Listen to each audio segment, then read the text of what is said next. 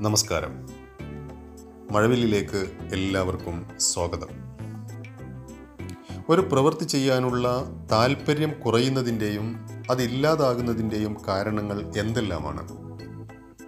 അല്ലെങ്കിൽ താല്പര്യം ഉണ്ടാവാനുള്ള മാർഗങ്ങൾ എന്തെല്ലാം?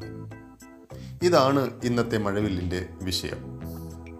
സുഹൃത്തുക്കളെ ജീവിത വിജയമാണല്ലോ നമ്മുടെയൊക്കെ ഉന്നം.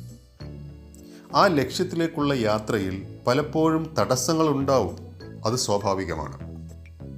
ജീവിത ക്ലേശങ്ങളിൽ അടിപതറാതെ ക്ഷമയോടെ ശരീരത്തെയും മനസ്സിനെയും അടക്കി നിർത്തി വിജയപാത തേടുന്നവർക്കുള്ളതാണ് ജീവിത വിജയം. നാം ജീവിതത്തെ സ്വീകരിക്കുന്ന രീതിയാണ് വിജയ പരാജയങ്ങൾക്ക് നമ്മെ അർഹരാക്കുന്നത്. പരാജയത്തിന് അനവധി കാരണങ്ങളുണ്ട്. എന്നാൽ ക്ഷമയോടെ പരിശ്രമിക്കുക എന്നത് മാത്രമാണ് വിജയത്തിലേക്കുള്ള വഴി. വീഴ്ചകളെ വിജയമാക്കി മാറ്റാൻ ക്ഷമയോടെ കഠിനാധ്വാനം ചെയ്ത മുൻഗാമികളുടെ മികവാണല്ലോ നാം ഇന്ന് അനുഭവിക്കുന്ന നേട്ടങ്ങളെല്ലാം. ശരിയല്ലേ?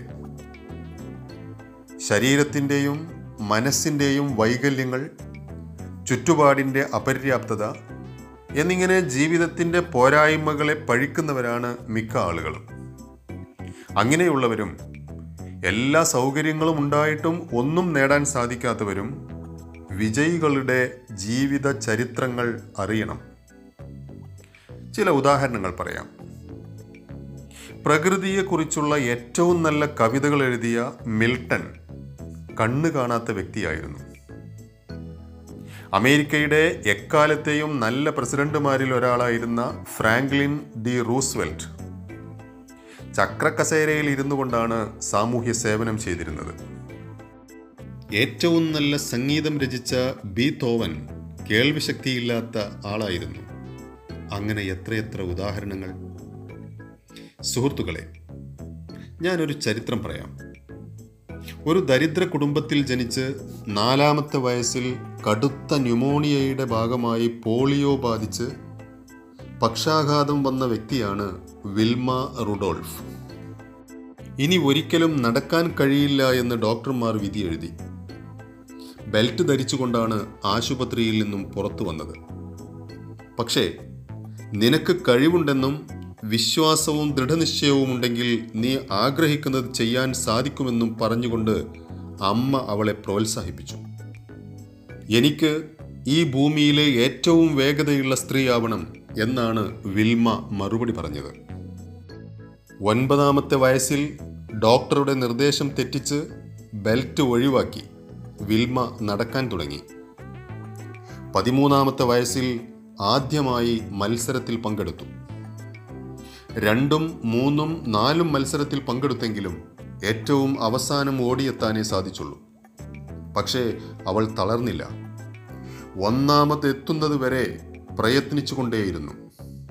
അങ്ങനെ പതിനഞ്ചാം വയസ്സിൽ സ്റ്റേറ്റ് യൂണിവേഴ്സിറ്റിയിൽ ഇ ഡി ടെമ്പിൾ എന്ന കോച്ചിനെ കാണുകയും ട്രാക്കിലെ ഏറ്റവും വേഗതയുള്ള സ്ത്രീയാവണം എനിക്ക് എന്ന് പറയുകയും ചെയ്തു. ഈ ഇച്ഛാശക്തി നിന്നിലുണ്ടെങ്കിൽ നിന്നെ തടയാനോ പിന്നിലാക്കാനോ ഒരാൾക്കും കഴിയില്ല. നിന്നെ ഞാൻ സഹായിക്കും എന്ന് കോച്ച് ടെമ്പിളിന്റെ മറുപടി അവളുടെ ഉത്തേജനം ഇരട്ടിയാക്കി. മികച്ചവരിൽ മികച്ചവരോട് മത്സരിക്കുന്ന ഒളിമ്പിക്സിൽ വിൽമ റുഡോൾഫ് എത്തി. അവിടെ ആരും പരാജയപ്പെടുത്തിയിട്ടില്ലാത്ത ജൂട്ട ഹെയ്നുമായിട്ടാണ് വിൽമക്ക് മത്സരിക്കാനുണ്ടായിരുന്നത്. നൂറ് മീറ്റർ ഇരുന്നൂറ് മീറ്റർ ഓട്ടത്തിൽ വിൽമ ജൂട്ട ഹെയ്നെ പരാജയപ്പെടുത്തി സ്വർണ മെഡലുകൾ നേടി. ഏറ്റവും വേഗതയുള്ളവരെ അവസാന റൗണ്ടിൽ ഓടിപ്പിക്കുന്ന ഫോർ ഹൺഡ്രഡ് മീറ്റർ റിലേയിലും വിൽമക്ക് മത്സരിക്കാനുണ്ടായിരുന്നത് ജൂട്ട ഹെയിൻ തന്നെയായിരുന്നു. ആദ്യത്തെ മൂന്ന് പേരും ശരിയായി ബാറ്റൺ കൈമാറിയെങ്കിലും വിൽമയുടെ കയ്യിൽ നിന്നും ബാറ്റൺ വീണുപോയി. ജൂട്ട കുതിച്ചോടുന്നത് വിൽമ കണ്ടു. പെട്ടെന്ന് ബാറ്റൺ എടുത്ത് യന്ത്രം കണക്കെ കുതിച്ച് മൂന്നാമതും ജൂട്ട ഹെയിനെ തോൽപ്പിച്ച് സ്വർണ മെഡൽ നേടി. മൂന്നാമത്തെ ഗോൾഡ് മെഡൽ. മാത്രമല്ല തളർവാദം പിടിച്ച് ദുർബലയായ ഒരാൾ ആയിരത്തി തൊള്ളായിരത്തി അറുപതിലെ ഒളിമ്പിക്സിൽ ഭൂമിയിലെ ഏറ്റവും വേഗതയുള്ള സ്ത്രീയായത് ചരിത്രത്തിലെ തിളങ്ങുന്ന ഓർമ്മയായി.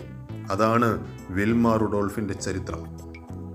സുഹൃത്തുക്കളെ വിജയികളായവർ ഇച്ഛാശക്തിയോടെ പ്രവർത്തിക്കുന്നത് കൊണ്ടാണ് വിജയിക്കുന്നത്.